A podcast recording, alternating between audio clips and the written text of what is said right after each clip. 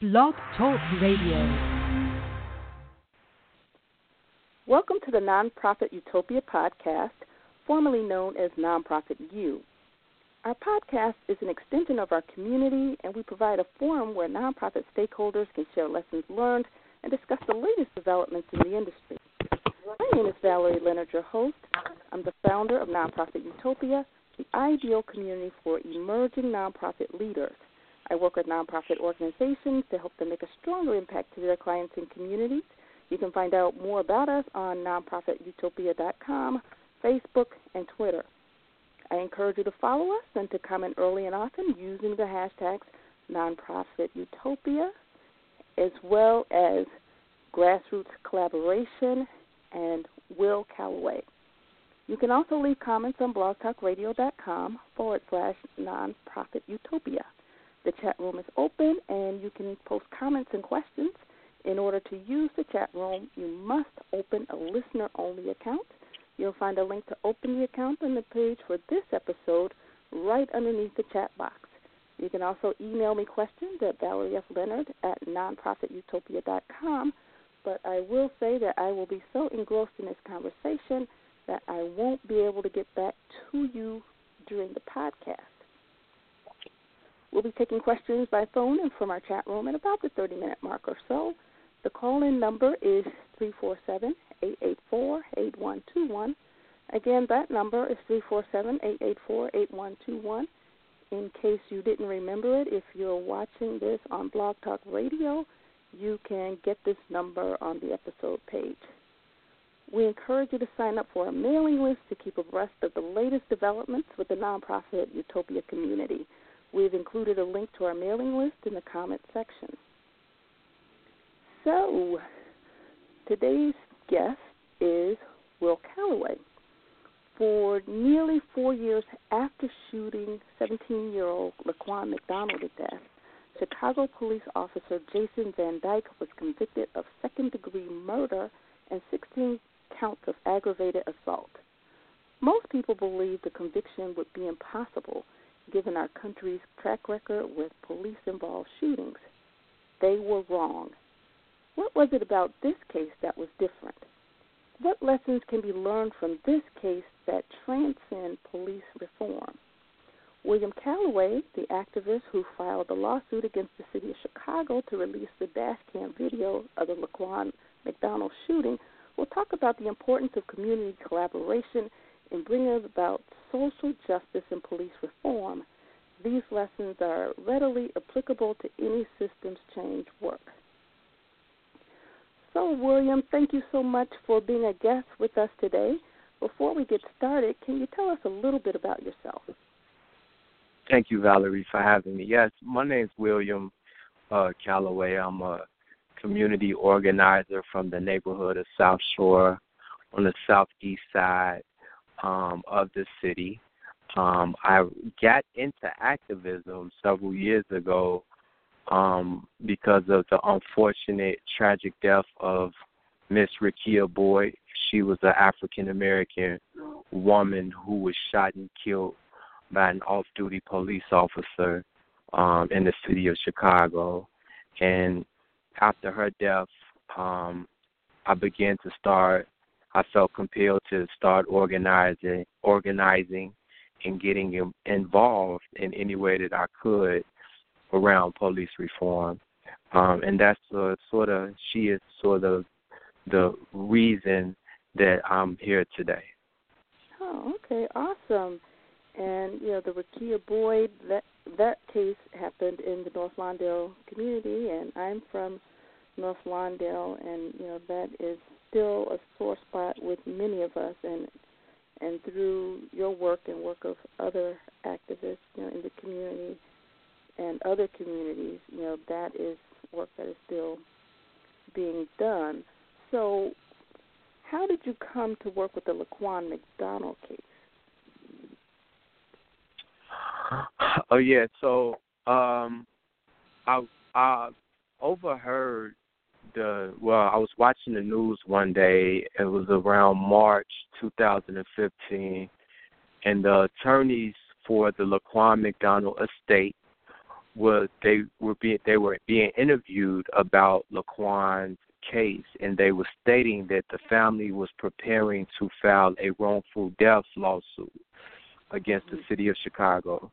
Um, and during discovery, where this information, evident, evidentiary information, is received by both parties, um, they came across a dash cam showing the the footage of uh, Laquan being shot by Officer uh, then Officer Jason Van Dyke, and the the attorney began to describe what the what we and the rest of the world have now now saw.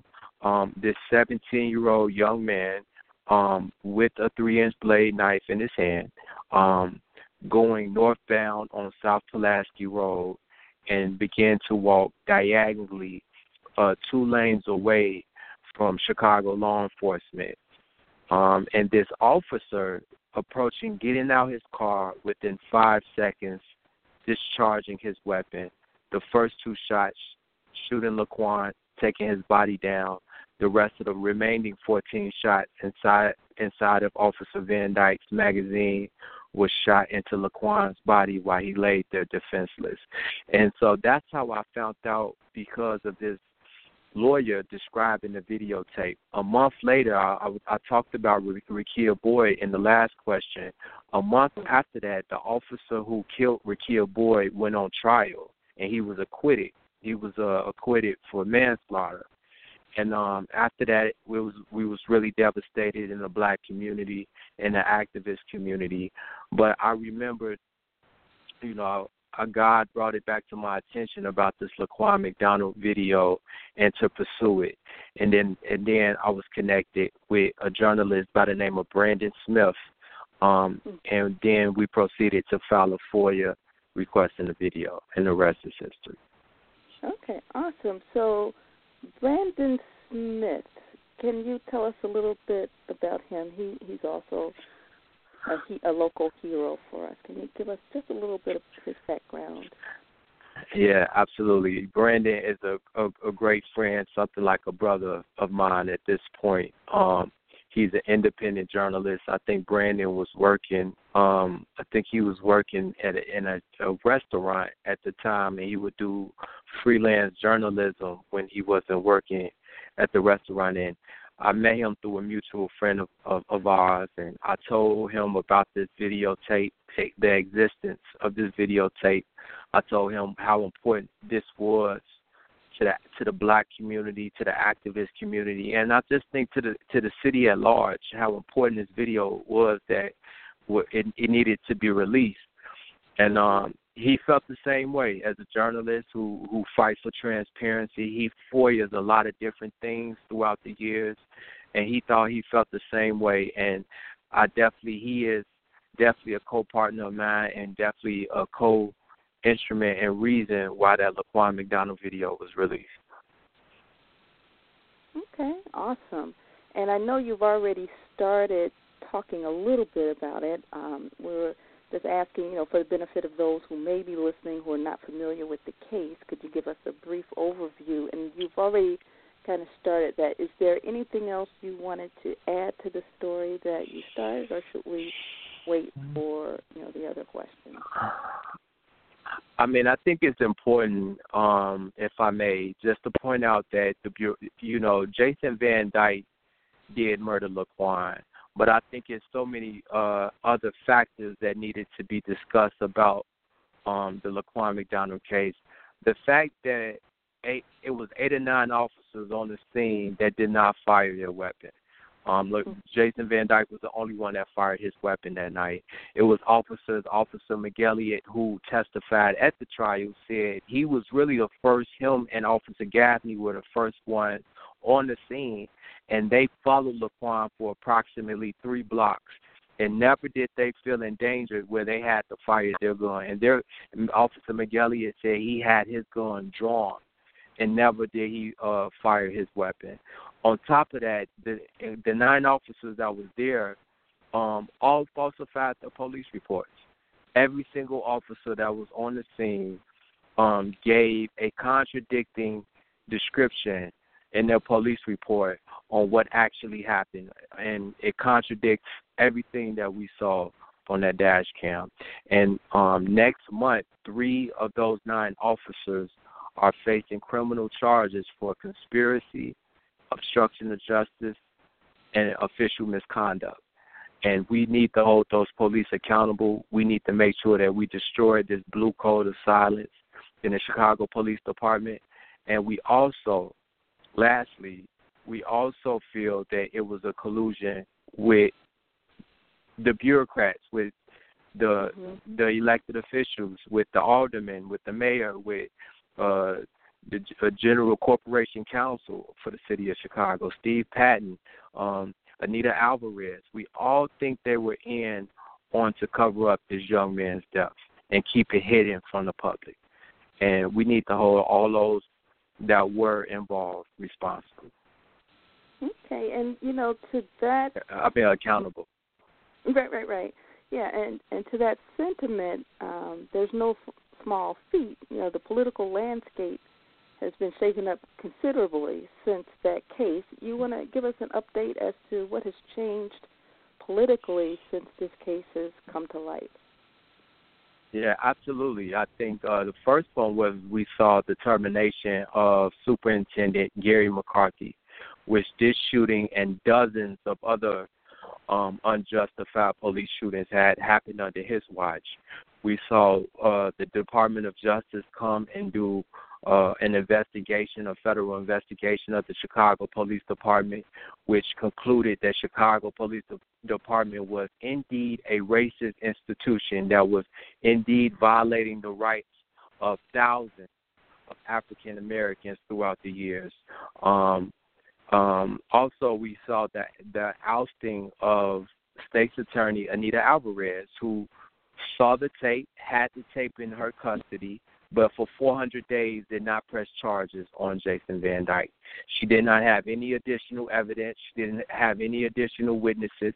Everything that she had it from the first moment that she took the case, she had on a 400 day when she when she pressed charges, and we saw her be removed by the voters um, in March of 2016, and the voters ultimately decided that Kim Foxx um, should be her successor. Uh, so those are some of the things, and even now, with uh, with Mayor Rahm Emanuel deciding or announcing that he would not seek a third term and not seek reelection, these are some of the things, the ripple effects that this video has had on, on the city of Chicago at large and the county of Cook.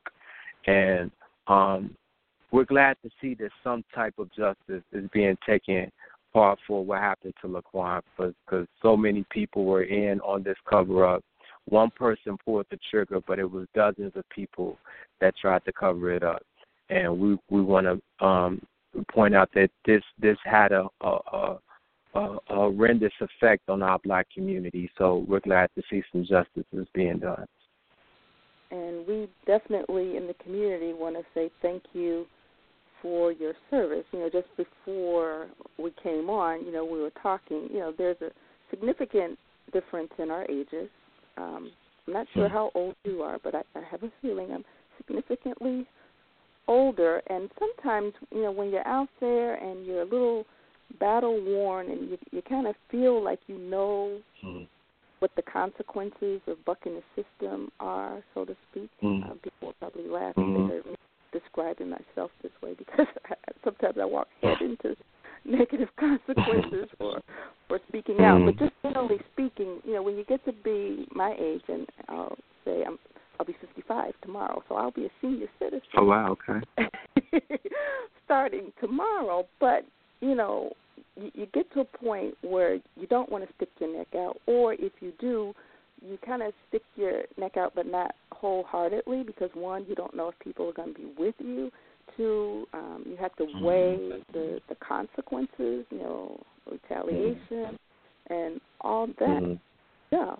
Um, I think you're fortunate enough to be one, you know, a man of faith, but two, younger, where you have not experienced a heck of a lot of pushback, but I must say, so, you didn't choose small battles to be your first battle.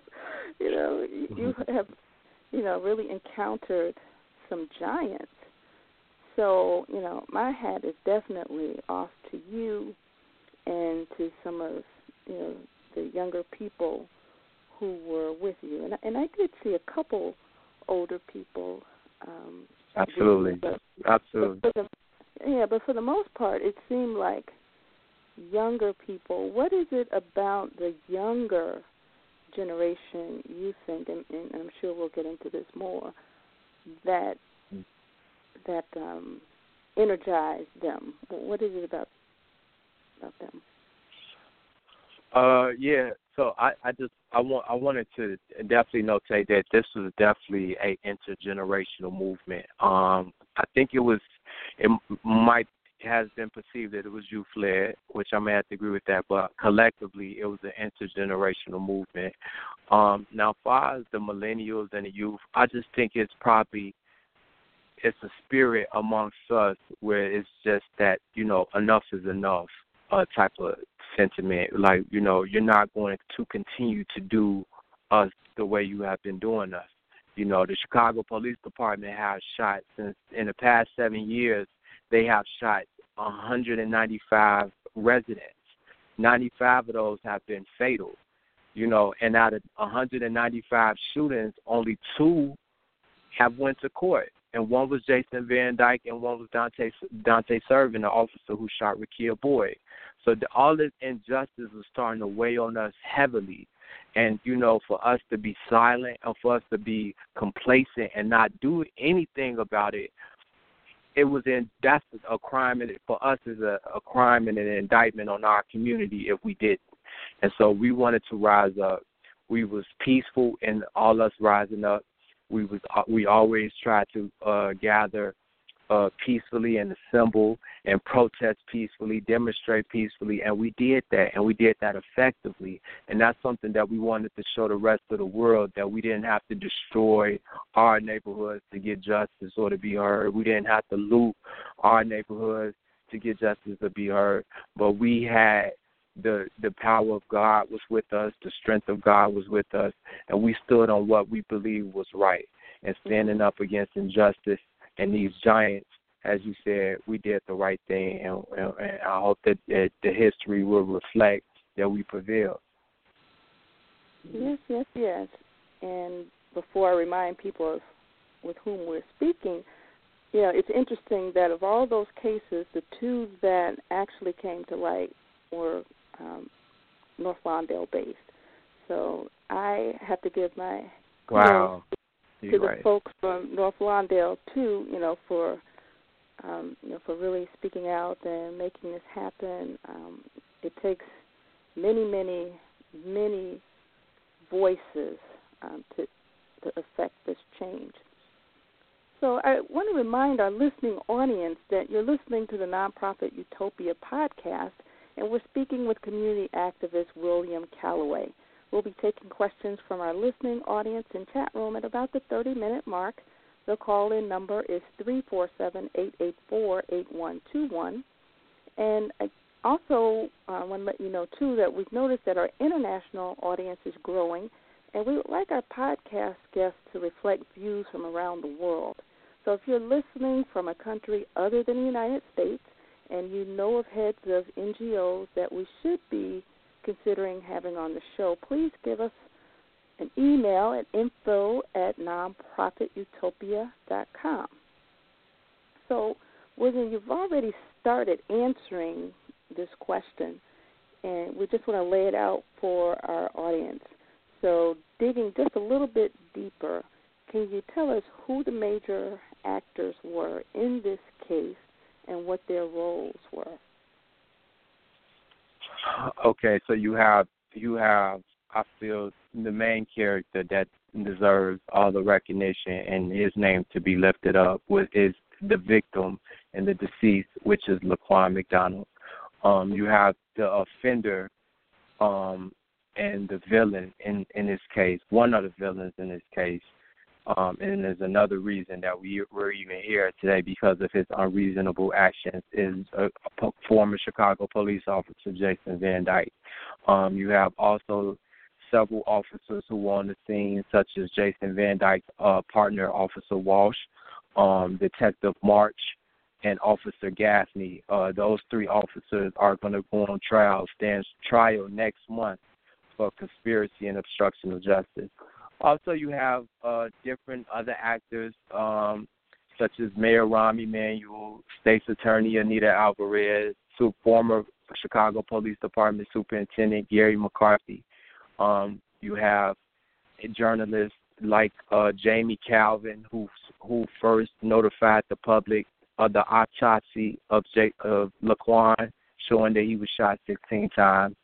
Um, you have my uh, Brandon Smith and myself, who went out to the FOIA to to FOIA the dash cam so it could be made public to the world. Um, yeah, I think those just to, na- to name a few. Um, and then you have people after the fact, after the you know post the video coming out, like Judge Gaughan, who was the judge over the case. You have state, the special prosecutor Joseph McMahon, who prosecuted the case. You have Daniel Herbert, who was the defense lead attorney for Jason Van Dyke.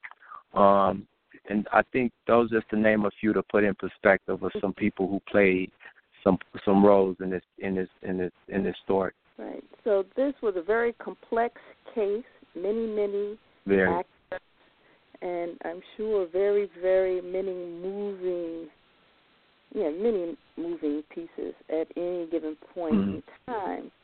So you mentioned the FOIA request, right? So that that was the turning yeah. point. You got the FOIA request. Yes. The information yes. was released And can you give us a little bit of information about that process and the legal strategy that followed? And I, I know this seems like a very painstaking process, you know, perhaps to you, maybe to some of our listeners, but I don't want to assume that any of us knows all the facts about the case. Mm-hmm. And I think it's important for us to lay this backdrop, so to speak, and then once we can lay this out, figure out what the lessons are, and then apply those to some of the work that many of us do on a day-to-day basis as it relates to mm-hmm. systems. So, so for those of you who are not um, familiar with my style, I, I like to um, start with the general and then boil down to the specific. So, if it's taking us a little bit longer for us to get to, you know, why you why you tuned in, which is to to find out how some of these lessons can be applied to what you do, just bear with us. We are almost there. So, without further ado, can you uh, tell us about the process and then the legal strategy? Absolutely. So one major uh, one major person that I did not just mention in that list of people was uh, Cook County Judge uh, Franklin Valderrama. Franklin Valderrama Rama, if you will, is the the judge that that heard our case, um, mm-hmm. and he ordered court ordered for the release of the Laquan McDonald video to be made public. So for the for for folks that don't know, in the state of Illinois, you have a FOIA statute. FOIA is an acronym for Freedom of Information Act. And in that Freedom of Information Act, you as a private citizen um, you are entitled to request any document from any public agency or department in the in the government, whether it's state, federal, local, any government, public entity, you have the right to request information from.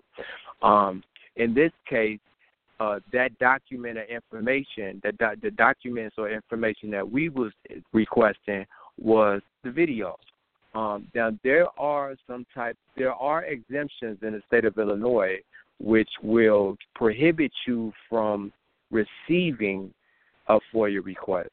Um, it's only it's only a couple, and I, I would challenge your listeners to read up on, on, on those exemptions.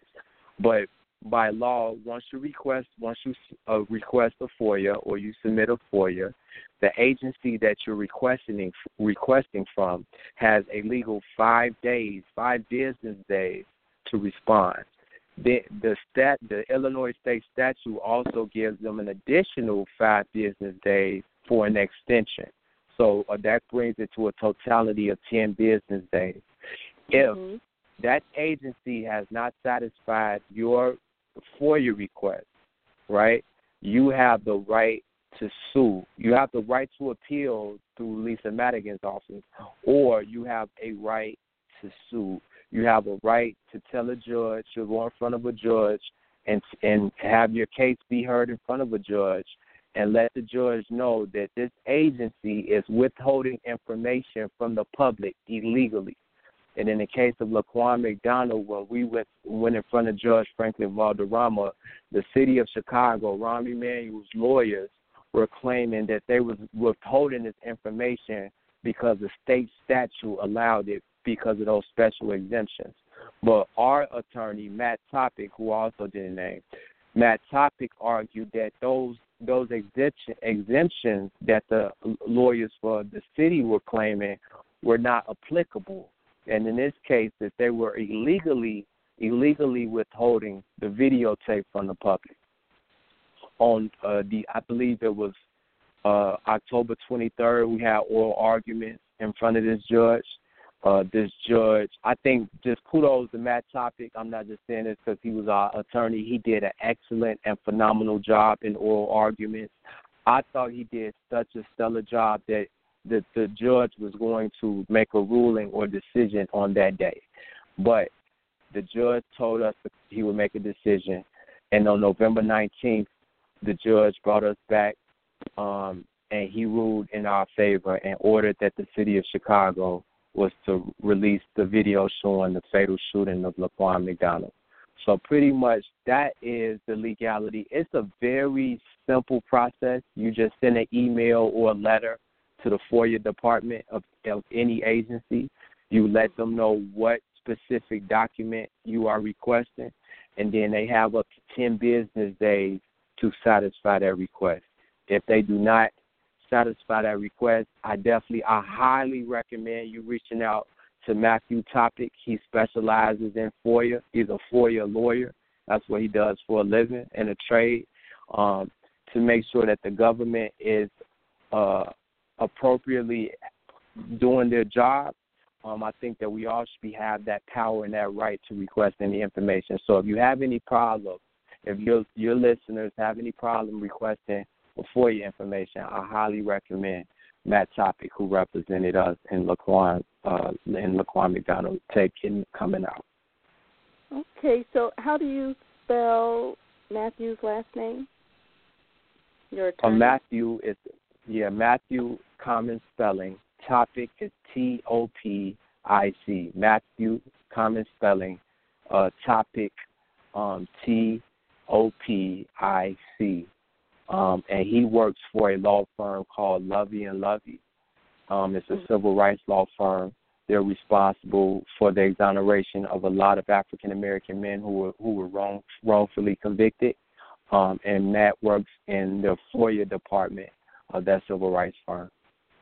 Okay, awesome. And you know, it's really timely. I think that you talk about FOIA requests because you know, um, depending on what type of work you do, you know, within nonprofit or just community activism, nine times out of ten you're going to need to FOIA some document. So, for example, for yeah. me, when I was active in Lawndale working with TIF and a lot of advocacy we did around TIF, I ended up, you know, writing several FOIA requests to get information around some of the TIFs that were, you know, in, you know, in effect in the community. Um, other instances where you may need to get a FOIA, you know, if you're doing school reform, you know, I've off, often um, written FOIA requests to get school data so that I could, you know, look at performance as well as, you know, other statistics around,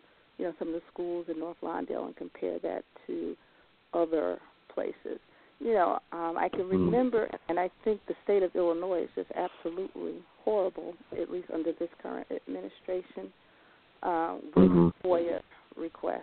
Um, mm-hmm. I, I didn't find them to be responsive. I mean, they would send me a response saying they had no records, no such records. Um, and mm. you know, I would send them FOIA requests, you know, surrounding some of the contracts for you know social service agencies that may have um, had their contracts unilaterally terminated by the state. You know how they could not mm-hmm. have such information, and they're the ones actually terminating the contracts. You know, so had I known about Matthew at the time, you know, we could have, you know, actually gone after the state to to get some of that information because you know there's some people who may know, others may not know. The state of Illinois under this current governor, um, you know, we we didn't have a budget for almost going on three years, about two and a half years. We didn't have a budget under this administration, and you know he cut services and he cut contracts, and I wanted to better understand how that was impacting our community. And living in Lawndale, you, you kind of know that it's uh, a disparate impact, but if you have those data, you know, with where the contracts are being terminated, you know, that just strengthens your your hand in terms of public policy work. So I was just breaking that down to let people know that you don't just need a FOIA in the case of, you know, say, uh, law enforcement. You know, anytime you are looking at data, you know, as Will has told us, um, you should understand that you can, in fact, sue if the government is not being cooperative. So we have um, two callers on the line. They may or may not have comments for us, but I'm going to um, make their mics live in the event that they do have comments. If you don't have comments, um, you'll just be silent. Um, if you do have questions or comments, please share. The first person has phone number 773 425 4113. So I'm going to make your mic live, and if you have any uh, questions or comments, can you let us know right now?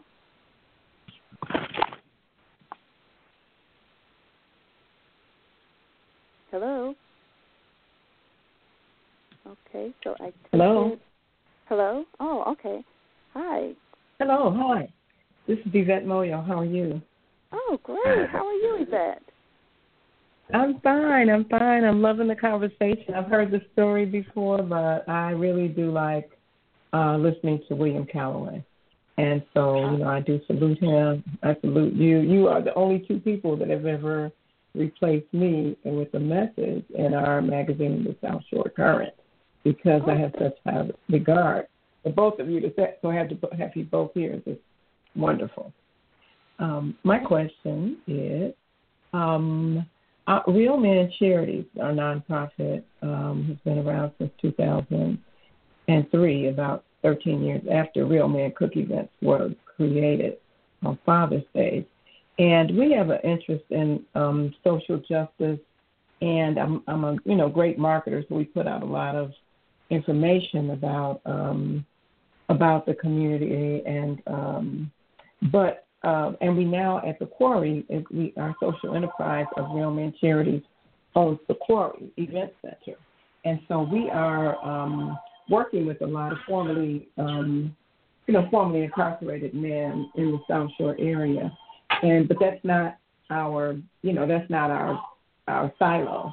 Our silo is you know building healthy families and communities, but we can't at all ignore the fact that so many of our men in this community are you know formerly incarcerated. So William, you, my question to you is with your work, do, do you have a specific um, uh, interest or activity or track record working in that area with formerly incarcerated males?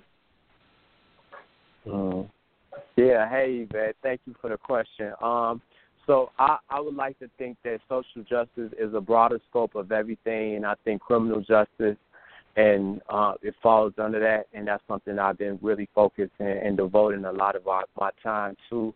And I think um, making sure that we keep the recidivism rate amongst black men at a, at an extreme low point is very important. And yes, I do work with uh, men and women that have been formerly incarcerated in in the state penitentiary, and trying to get them back into second chance programs, get their um, get their uh, records expunged and have programs like that to sort of get them into into some because we don't see a lot of reentry programs and the state doesn't right. offer that or help help people with reentry back into society once they paid their debt to society and I think that's very problematic but I want to work with you and I work I want to work with so many others who might have some innovative ideas on how we can collectively come together and help our brothers yes. and sisters out um, get back into as as uh, productive members of society in the community. So I'm all for that.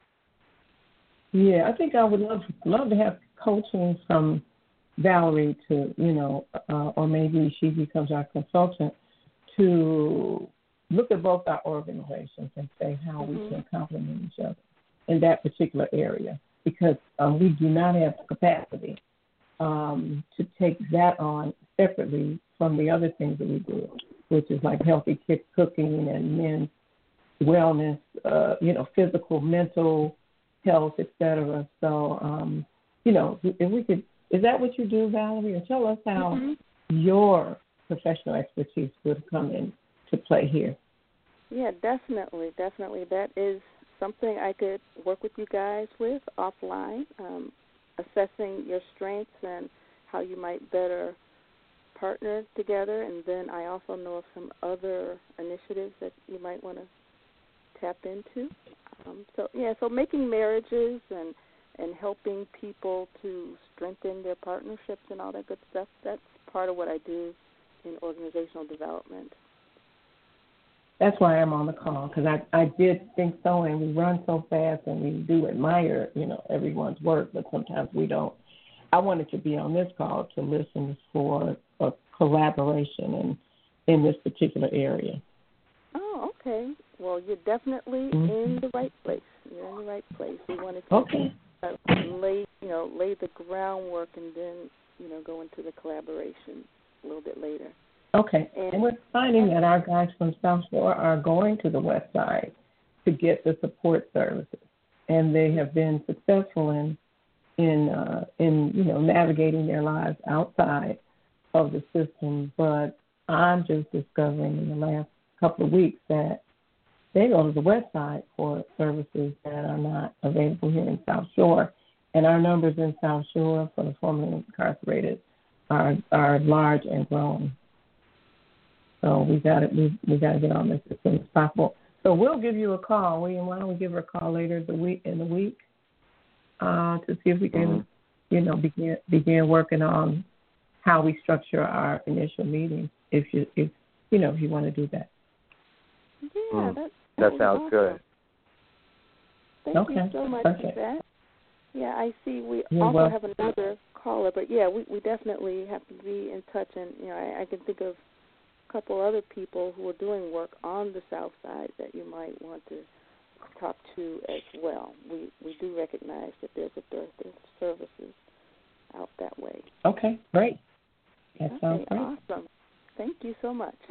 All righty. Thank you. I I am going to call on um, the person whose phone number is seven seven three two zero nine four seven one two. If you have a question, um, jump right in.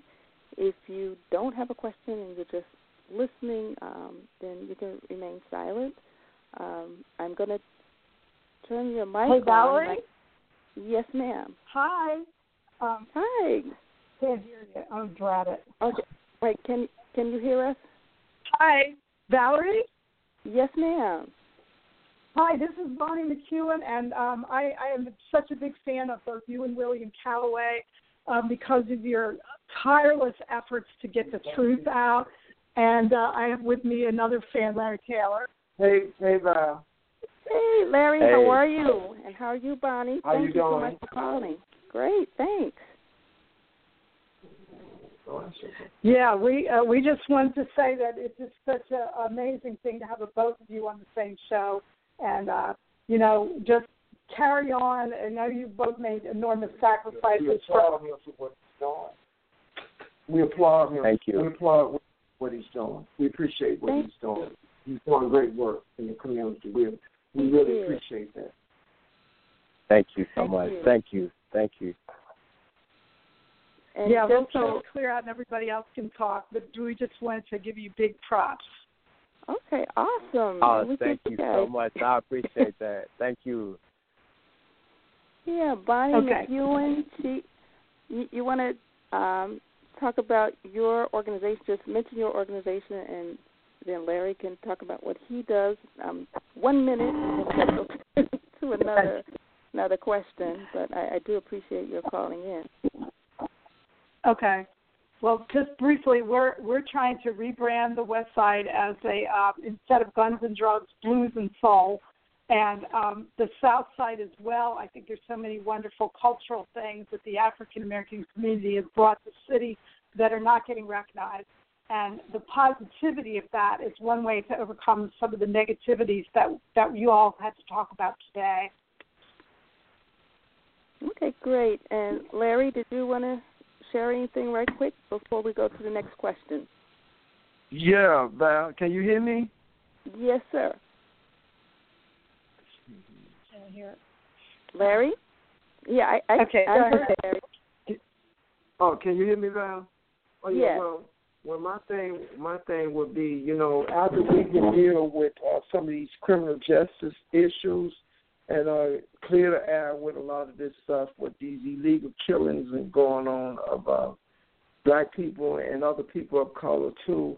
Well, maybe we can jump down on the issue of dealing with uh, how the um, the establishment here in Chicago is oppressing artists by not uh, letting artists come out in front, blocking them from festivals and everything. You know, Val, you know, we I was on your show and we talked about a lot of this stuff. So, but we we have this same issue, and um, I agree with William and everything he said. You know, Rahm, he definitely as man, he has to go because he's one of the main problems. I mean, there's so many issues I can say about him with the gerrymandering And gentrification. and all these various things that's going on. And I agree with what William's saying. You know, you just can't leave in a few uh, uh, officials. You got you got to get rid of all the bad apples and replace them with people who's going to do the job right. That now that's my comment. And I know both of you have run for public office, and maybe it was like you all were both ahead of your time or something. But we need more people like you, either to support people running for office or to run yourself if you feel so inclined. Thank you so much. We, we appreciate that. And I'm going to uh, turn it over to Will um, and see. Will, can you respond to Larry's, I guess, concern? You know, I guess basically he's saying that this issue is, is not just a Laquan McDonald thing. You know, there's systemic No. issues with the way the city treats artists, particularly black artists. And so, so if you Mhm. were in his shoes and you're trying to develop, you know, a, a grassroots movement, so to speak, where might you start? And and I know, you know, I don't want to give the impression that Larry Taylor and Bonnie are novices because they're not. They've been out here a while. But you know, Mhm. wh- what are some of the strategies you might recommend for grassroots groups to get together to begin to address some of those inequities. So if you're a group of artists who don't like some of the policies as it relates to, you know, playing in venues, what what might you do at the starting point?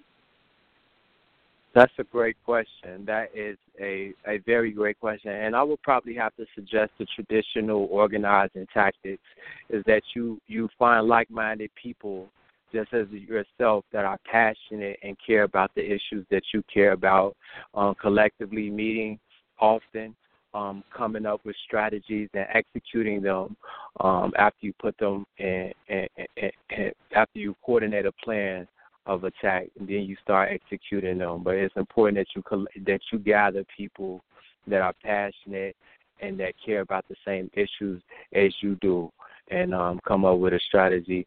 I also want to touch on the, the the communal violence that the brother was talking about in the African American community. Um, one that's something that's very important to all of us, and I know that I know I get critiqued a lot because for some for some reason um certain people or individuals think that activists police reform activists only care about when a white officer shoots a black man or a black woman, and that's not the case. Social justice is is that's what it is. Social justice. We care about uh, police violence. We care about community injustices. We care about food injustices, housing injustices. We care about it all. The thing about the media and attention is that when you we when we galvanize and we make noise around a police shooting, that gets the most attention. They don't they don't see the the the fires that we attempt to put out inside the community. That doesn't that positivity doesn't get covered as much. Um, especially in my neighborhood of South Shore, we did three peace treaties in the past several years, and that's hard things. That's hard things to do, but oh, yeah. you can never, you can never really address communal violence until you get down to the root. It's not the guns. Guns are just. This is what I try to tell people. Guns are just a convenient method to display anger. Okay, that's just the the method that they use. Yes, that's part of the problem, but that's not the primary problem. If you're going to address uh, if you're going to address intercommunal violence, you have to address poverty. You have to address the housing conditions. You have to address the education system. You have to uh, address all the things that's creating this community and this environment, the mental wellness conditions of our people. It's a lot of undiagnosed individuals in the black community that suffer from post traumatic stress disorder, people that have been shot, people who have watched people get shot or murdered, people who have lost ones that have that ha- that have lost loved ones and have not uh, really dealt with the root cause of, of their depression and how to cope with cope with grief and so therefore all these things bubbling in their in our community the thing that they do is they take it out to the to the on the person that's right next to them and they don't know they don't know about conflict resolution skills. They don't know about these things until we get to the root cause several prong approach to it. It's not just we need tougher we need more police we, Rahm Emanuel added, added an additional 1,000 police officers on the on the on the uh, streets of Chicago. That did not help deter violence. Okay, so more police is not the violence. I mean, it's not the the remedy. That's that's is proven. We need more resources in our community, more resources, and it has to not just be gun legislation. It can't just be more of police. We have to attack this from different fronts if we really want to change what's going on in our community. But I wanted to uh, touch on that because he raised a, a valid point about mm-hmm. intercommunal violence. I hate to say black on black violence. I hate that terminology, but I, I, I want to say intercommunal violence is real. I just buried a friend uh, Saturday that I just lost. Okay, wow. so it's real. I lost my brother to gun violence. I, I'm a victim of gun violence. I've been shot before, so it's real, and we need to address it. Oh my goodness! Thank you for sharing that. Question for you: um, Do you have a hard stop at three o'clock? Uh, we have quite a few questions um, to go through. At the rate we're going, we're not going to be done with all the questions by three. Um, do you have a hard stop at three? And if so, I'm going to have to prioritize real quickly. I, I, I, can do a five minute grace for you, Valerie. Okay, five minutes. Okay, give us five minutes. I am just enjoying you as a guest. If not, we can just come back and you know finish the conversation at, an, at another point. You know, because there's just yeah. so much that you have accomplished that I wanted to ask you about. Um, so, I, I guess one of the strategies, and, and I think it's important too, the media strategy um, you you can't really do this work effectively. I don't think, you know, at least not the movement building work, you know, unless you have a sound media strategy. Did you get training uh, with media? Did you just have kind of a gut instinct for how this works, or or what? Oh, that's that's that's that's a good question. Um, I I'm semi trained. Um, before I got into activism, I was a full time college student in, at Columbia College here in the city of Chicago. I was a I, I was a film student. I was I was working I was working in, in media, and a film student, so I always had a passion and, and a drive for journalism. Um, I and I, I always joke with people. I'm like, it's so ironic. God used the video guy to get the video out, you know. And I think that's it. Just goes to show that how your gift, whatever your gift is or your talent is, God can use that um, to to to for you to execute your assignment on earth, whatever your assignment is, whatever your gift is, is probably gonna overlap in your assignment. But to answer to answer your question, no, I never really had any no formal training. I didn't finish um film school like I wanted to because I ultimately uh uh I put that on hold to do organizing in the community. But a lot of it was really God driven, God led and inspired and just watching watching people in the past do it, watching the civil rights leaders on how they use the power of press, free press, and the media, and our leaders and, um, in the past to galvanize and amplify their message to the masses. Because um, mm-hmm. mass communication is a huge weapon, and it's a it's a very important weapon, and we have to be responsible when we use it. Because um, as we see with the current federal administration, uh, what can happen when you don't use mass communication uh, responsibly. So that's yeah, that's about it. Okay, that's awesome. So, on that note, what strategies would you recommend for activists to the media? They may not necessarily have even had what the, jour- mm. the journalism training that you had in school. Mm. Uh, mm-hmm. yeah, so, if you didn't yeah, know so, anything about media, what would you, where would you start? Yeah, so I, and that's another great question. These are great questions. I think that once you create a movement, the press and the media will follow. I think mm-hmm. a movement itself will, will garner the attention that it deserves. Once you have a true movement, you won't need to reach out to press. The press is going to reach out to you. Um, mm-hmm. And that's when you know that the people are really involved. So the keynote is not really to get the media. That shouldn't be the primary focal point is how how we get the press involved. It's really how do we engage the hearts and minds of the community of the people okay. to care about this issue. Um, and once you do that, I think all the the attention it will garner the attention that it properly appropriately deserves once the people are involved in it and in that movement. Um, but strategically, after that happens, it's important to I think that you know, if you if you do something like if you do like a press a presser or a press conference, um, try to do it at, at carry a lot of meaning. Try to do it at the location. Uh, a lot of times when the police murdered somebody or shot somebody, we do a presser at the actual scene of the incident because it carries that impact value to the viewers that this is where it happened at. Okay, this is the individual's family that is suffering from this. This is the community that's been affected by this. Um, so that's one way. And just make sure that the messaging is on point, that it's concrete, that it can't be misconstrued.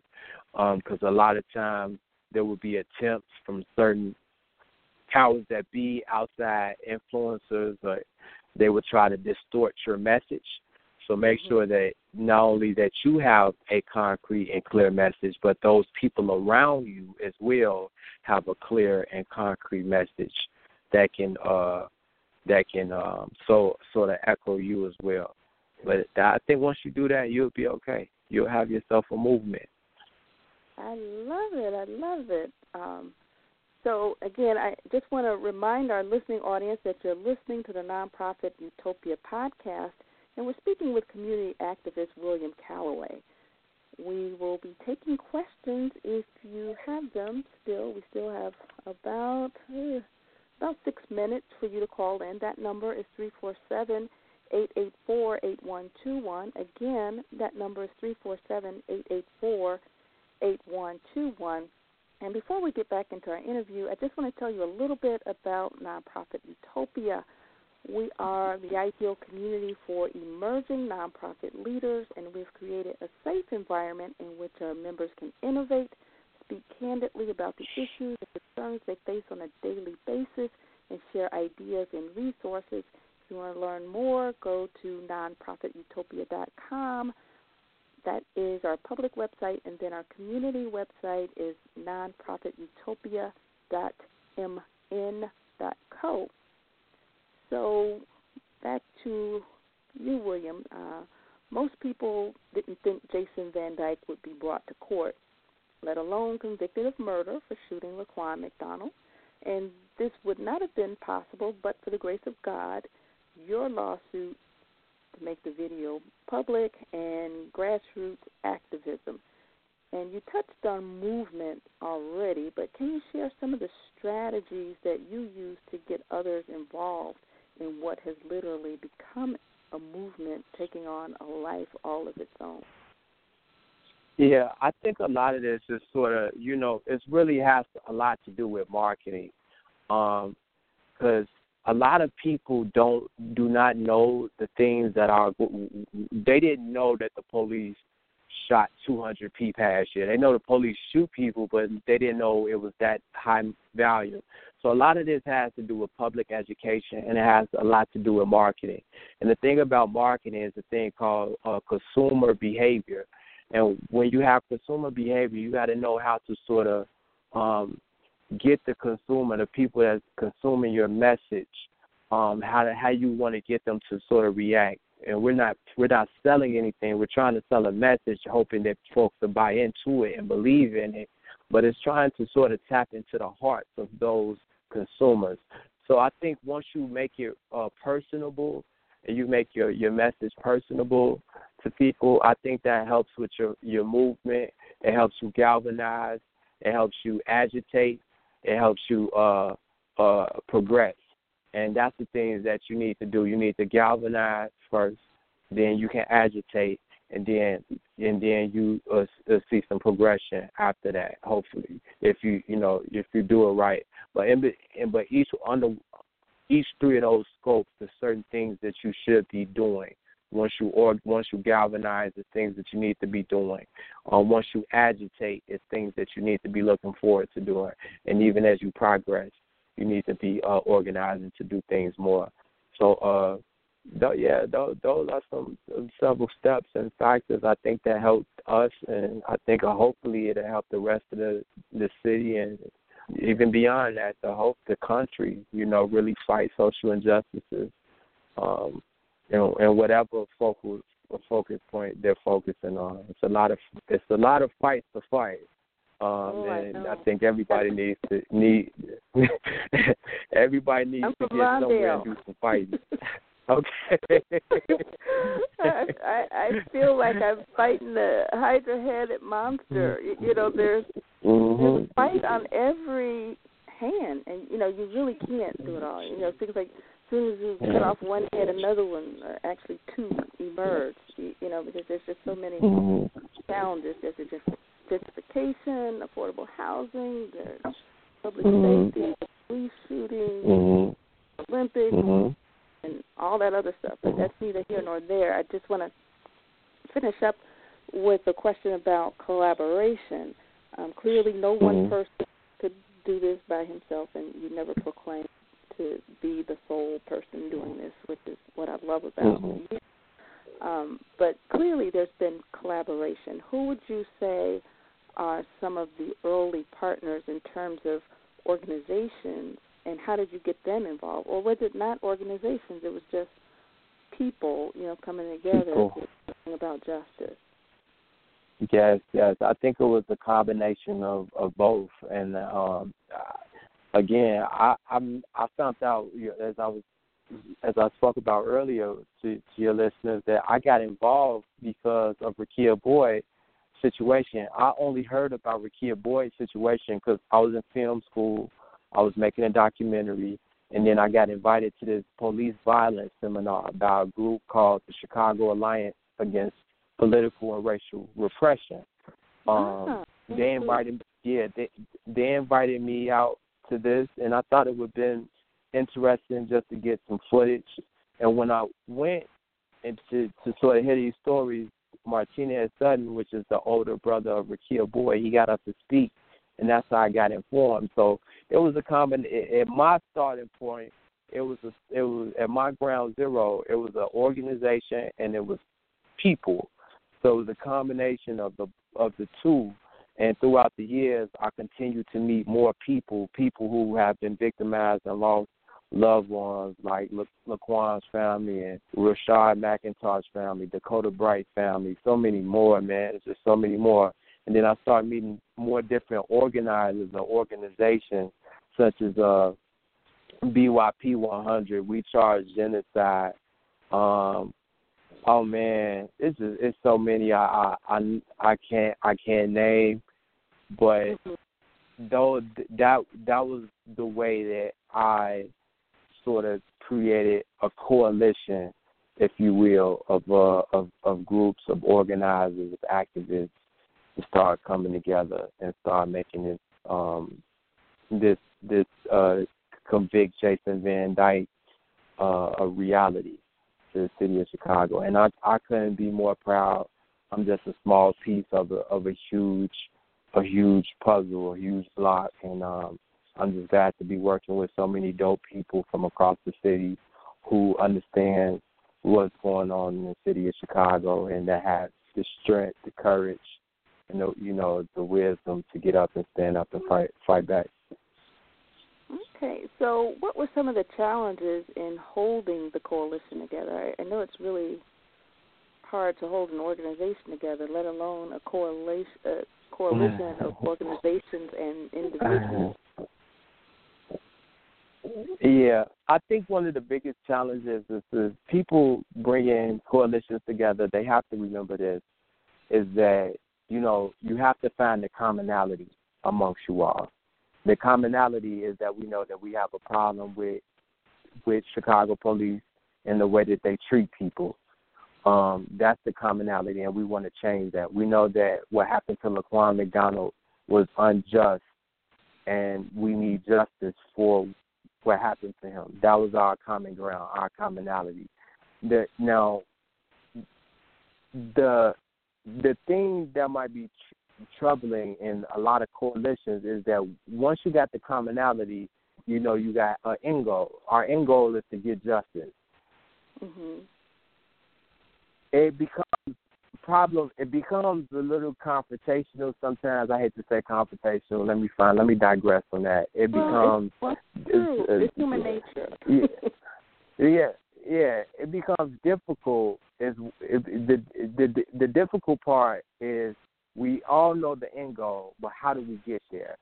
So every organization might have their own path to success, if you will.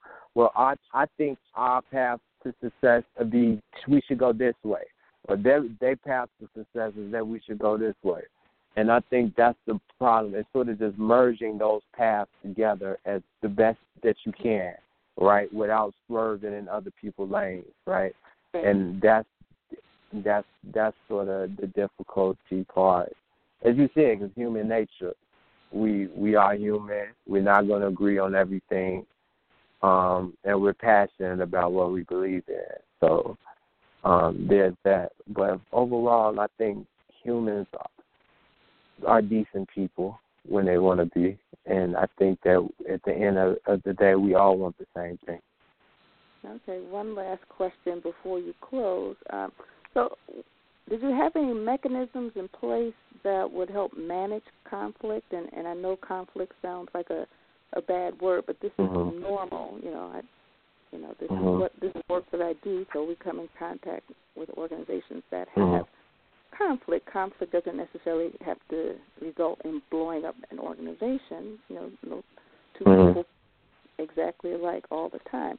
So, did you put any mechanisms in place up front that would help you to anticipate how to deal with conflict resolution, or did you just kind of deal with things as they arose?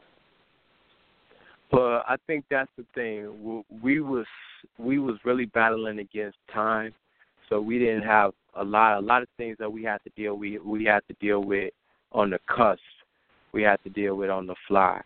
So anytime that we felt like something needed to be addressed or dealt with, we had to just gather together and discuss it maturely um, from a fair perspective and that's that's typically what we did. I had a great bunch of leaders that I was working with um, and they did a phenomenal job with course correction or holding each other accountable.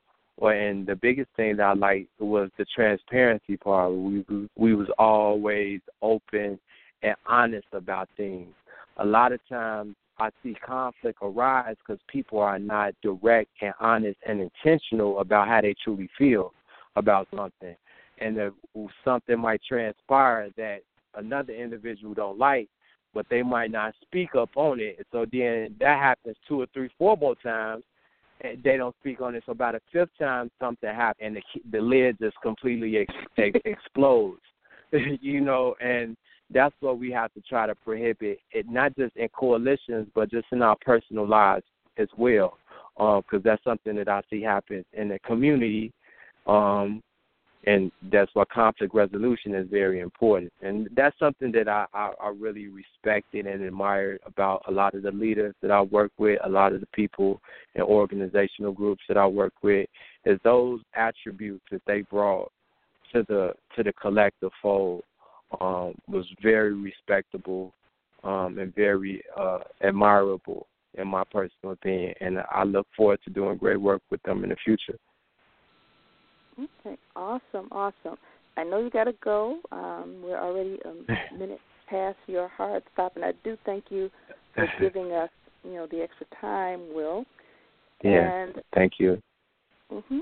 And I, I want to let folks know that yes, we've come to the end of our show, just slightly over, and I'd like to thank community activist William Calloway for being a guest.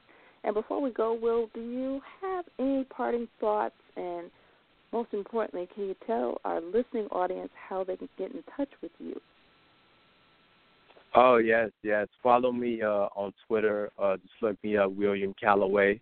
Uh, follow me on Twitter, also on Facebook. Uh, send me a friend request, William Calloway on Facebook as well. Um, I won't be hard to find. I, that's it's only it, You'd be surprised how many William Calloways there is. So I think my name pops up first on the top.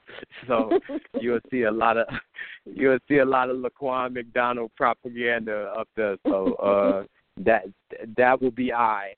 Um so Twitter, Facebook, um and and yeah, and just please come out November twenty or no October thirty first. Jason Van Dyke goes back to court for post trial motions. As we know, sentencing is very important. Um, it's two words that we're fighting right now. It's consecutive and uh, the 16 counts of aggravated battery. They, the judge has the discretion to run them to sentence him consecutively, meaning that he has to do six to 30 years for each count individually, which will come out to like a minimum sentence of 96 years, or he has the option to sentence him concurrently, meaning that they run together and for the 16 counts, he's only looking at six to 30 years for all 16 counts. So we're hoping that the judge um, sentences him appropriately for with uh, consecutive uh, count for each of those.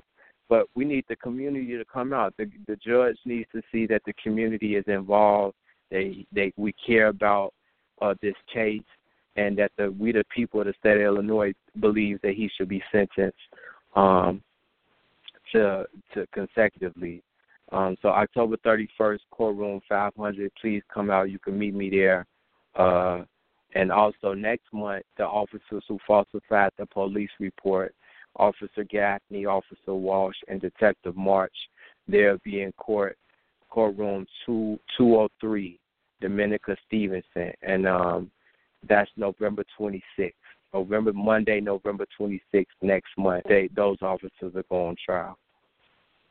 Awesome. Thank you for that. Is there some way you can email me that and then I can post it on this episode for people to come back to? I can post it in the comment section and people can download those dates or or whatever. Mm-hmm. do that offline? Absolutely. Okay, great. Thank you so much. Thank you again. Again, thank you for the overtime. I'm going to let you go. And, you know, I want to thank our listening audience for you know not only commenting but you know staying with us over time. Um, be sure to join us next week. Our guest is going to be Peter Panepento along with Antionette Kerr, They are the authors of a book, Modern Media Relations for Nonprofits. So they're going to be providing a set of concrete, doable steps for media relations success based on this clear definition of today's broad ranging media landscape. So I look forward to talking with you guys again next week. And again, Will Calloway, thank you so much for making this an excellent episode. All right, take care. Awesome. Thank you so much, Valerie. Bye bye.